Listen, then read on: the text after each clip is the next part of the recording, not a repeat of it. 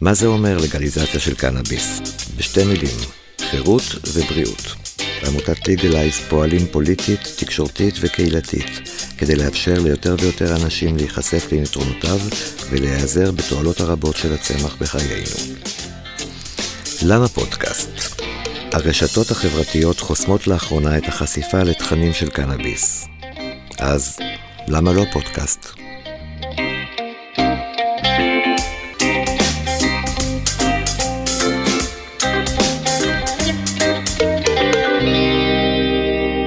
איפה היינו ולאן הגענו? היינו בשנים של, אני קורא לזה שנות חושך, של אי הכרה ואי הודעה באמת לאמיתה שקנאביס לא מזיק, שקנאביס המסוכן שאסור לדבר עליו.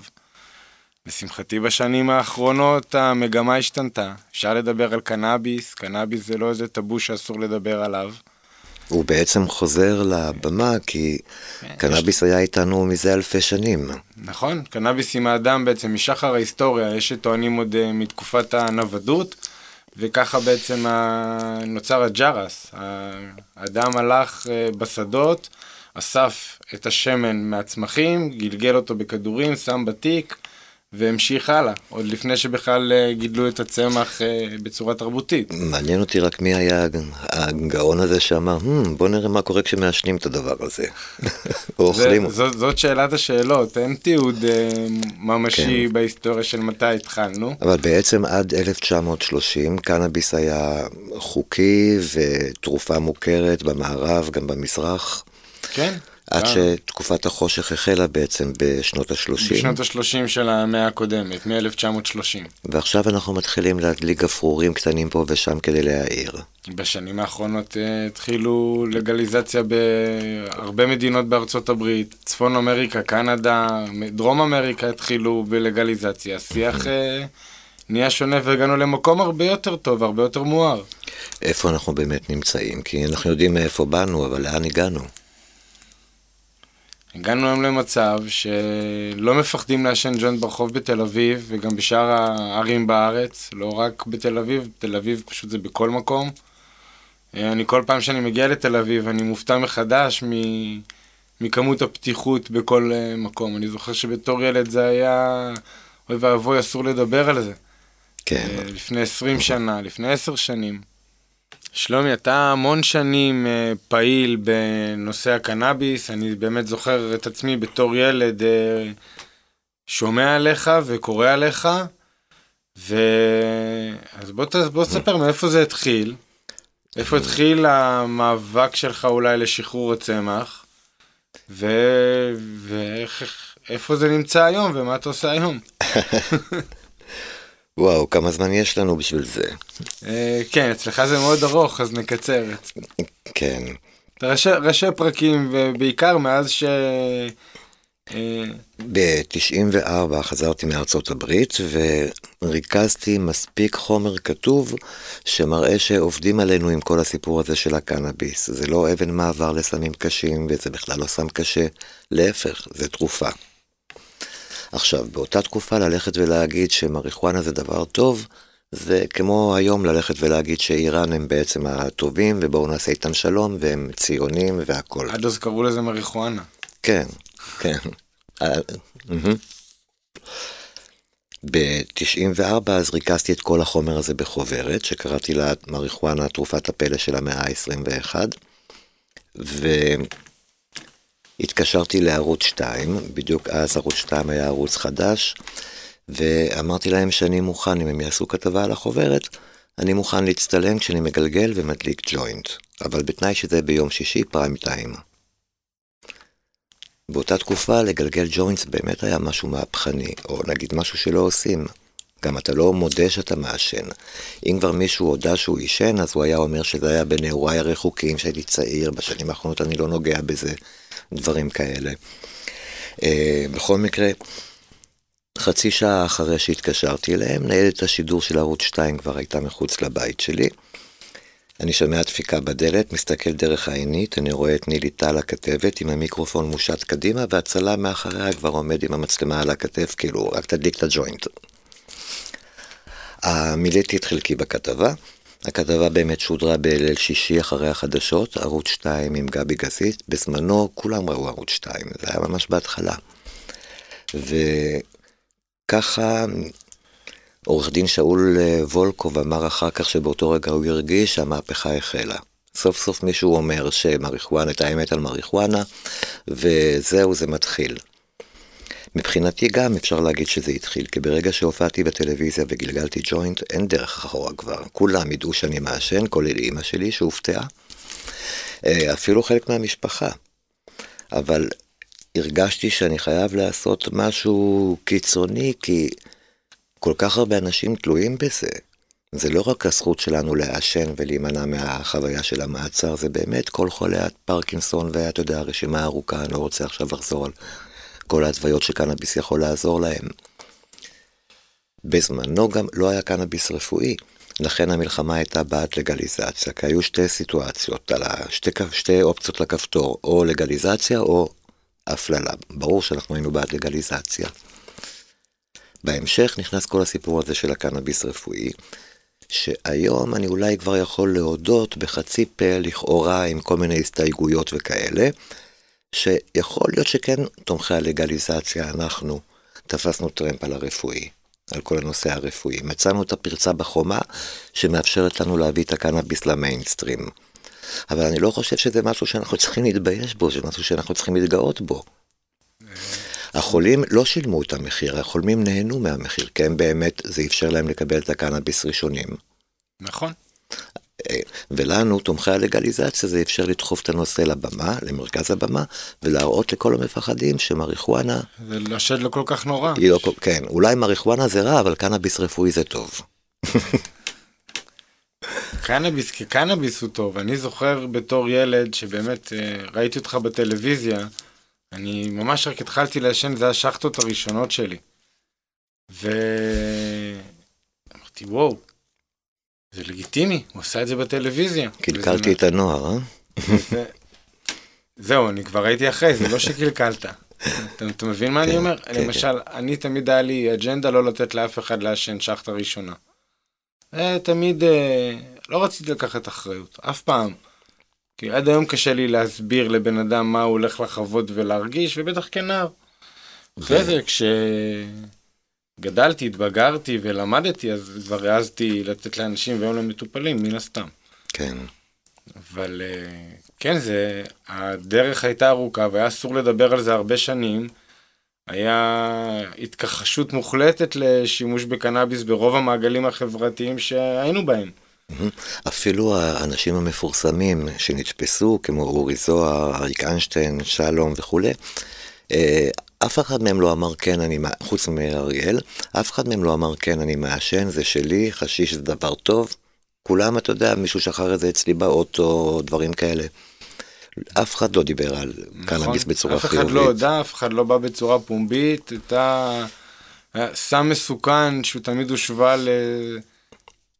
לכל סם מסוכן באמת אחר שיש בעולם, והוא לא.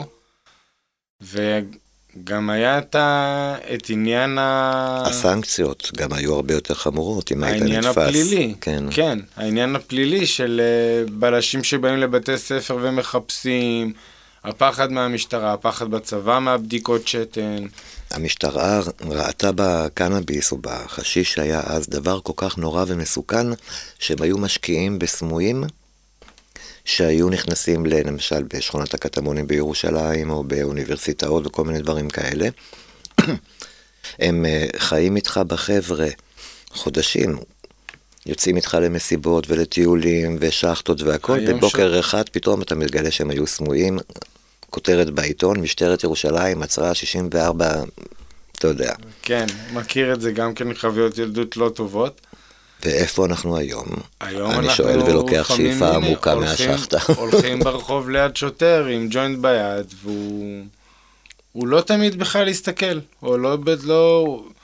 הרוב הגדול של השוטרים היום גם מתעלם, יש מקומות בילוי ספציפיים שאני רואה, חופי ים וכאלה ששם באמת אולי שוטרים יותר מתנכלים. אבל גם על סיגריות רגילות או... לא, על ג'וינטים אני מדבר. סיגריות בחוף הים מותר לעשן, ג'וינטים אסור. אז רק במקומות כאלה שומעים על שוטרים באמת שמתקטננים, כבר זה לא כמו פעם שהיית מפחד לעשן במרפסת, היום אנשים מעשנים במרפסות והם יודעים שהשכנים לא ידווחו למשטרה, ההפך, מפחדים שהשכנים יבואו ויגמרו את הכל. או גם אם ידווחו למשטרה, היא לא תמהר להגיע. כן, המשטרה בדרך כלל לא תגיע אפילו לקריאות כאלה. אז מה, יש לנו בעצם מעין לגליזציה? יש פה היום סמי-לגליזציה בהרבה מובנים. דיברת על הקטע הרפואי, אז כן, היום למטופלים, לחולים, אומנם קשה והדרך עדיין לא נכונה, מבחינה בירוקרטית ורגולטורית, וחולה כן צריך לעבור 7 מדורי גיהנום כדי לקבל קנאביס, אבל זה הרבה יותר פתוח והרבה יותר קל מפעם. הרגולציה השתנתה, אם ב-2008 זה באמת היה אולי רופא 1, 2, אתה גם תדע להסביר את זה יותר טוב ממני, אתה היית שם ממש מההתחלה. היום כבר קצת קל יותר לקבל את הרישיונות, קצת יותר קל, הקנאביס יותר נגיש בבתי המרקחת. כן. דבר שלא היה פעם למטופלים, של להתקשר להזמין במשלוח רשימה ומבחר עצום כמו שיש היום. אומנם מבלבל, אבל עצום.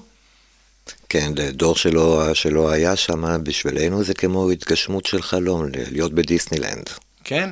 אתה לא יודע איזה זן לקחת ומדהים. היום אני מקבל SMS'ים על זנים חדשים שיוצאים לשוק ואני כזה, רגע, כמה? עוד לא הספקנו את הקודמים, זה כבר... ראיתי באחת הקבוצות וואטסאפ השבוע שמישהו רושם על אחד הזנים שהוא ישן. עכשיו הזן בן שבוע. הוא לפני שבוע יצא לשוק. אבל יצאו כבר 4 אחריו. אבל זה מבחר שלא היה לנו פה. זה אולי רק מוכיח שאנחנו בעצם לא בשוק של מדיקליזציה, אלא בשוק של לגליזציה. כי חולים רוצים את אותו פרקוסט כל שבוע, או כל יום. והיום בעצם אתה הולך לבית מרקחת ואתה מתעניין קודם כל במה חדש, ואתה לא מחפש את הזן הקודם שהיה לך. השאלה אם אתה... נכון, היום התרבות קצת מוזרה, ובאמת אולי רוב השוק הרפואי היום הוא בעצם מה שנקרא לגליזציה ב... נכון. עם מושכות. עם משחררים לאט לאט עוד קבוצות ועוד קבוצות של אנשים בהתוויות. כדי שייכנסו למעגל השימוש בצורה מבוקרת של המדינה. אפשר לעשות את זה בצורה גורפת. אם עכשיו ישנו את הצורך ברישיון וזה מרשם על ידי כל רופא מומחה, דבר שאנחנו מבקשים כבר כמה שנים טובות שיקרה, זה יפתח את השוק לעוד הרבה חולים והכמות של השוק תגדל. כן, הבעיה לדעתי עם הקנאביס הרפואי זה הקרנות. כי כן, אבל זה נושא שונה לגמרי. נכון, אבל זו הסיבה שאני חושב שצריך לא להסתפק בסטטוס קוו ולהמשיך להילחם קדימה, להמשיך להפעיל עליהם לחץ. המצב הקיים בתחום הרפואי לא טוב. נכון. הוא יותר טוב מפעם, אבל הוא לא טוב. הדרך עוד ארוכה, ויש לנו הרבה על מה להיאבק ולהילחם בפן הרפואי, וגם בפן בשוק הפנאי. היום אמנם אתה יכול ללכת ברחוב אם יתפסו אותך עם קנאביס עד 5 גרם, אז אתה 5 או 15. אף פעם אני פחות מזה, אז אני לא יודע. לא זהו, אני לא זוכר מה החוק האחרון אומר. 5 או 15, אני חושב שאחרי התיקון של ארדן זה הפך ל15 גרם, וזה רק 1,000 שקל קנס. זה לא יהיה... 500 אפילו עכשיו. וזהו, זה אולי אני טועה, וזה 500 על ההחזקה. עכשיו, זה לא בגלל שקנאביס פוגע לנו בזיכרון. אם אתה משתמש בציבור. יש הבדל, ואז אתה יכול למצוא את עצמך עם 1,500 שקל קנס, כי קיבלת 500 שקלים על ההחזקה, ועוד 1,000 שקל על השימוש בציבור. אז בחוק של ארדן, זה היה קנס של 1,000 שקלים פעם ראשונה, 2,000 שקלים פעם שנייה, ופעם שלישית זה כבר תיק פלילי. אז שלומי, איך אתה מסכם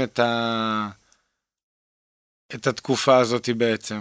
לאיפה היינו ולאן הגענו בשני משפטים שלך? היינו בבור שחור ואנחנו בדרך לראות את האור. אני מסכים עם המשפט הזה, עם כל פסיק שבו. היה כיף לשוחח איתך כרגיל. גם איתך כרגיל. תודה רבה. ביי, ערב טוב.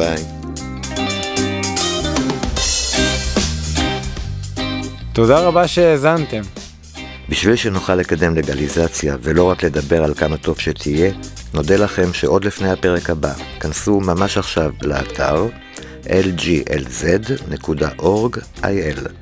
נשתמע בפרק הבא.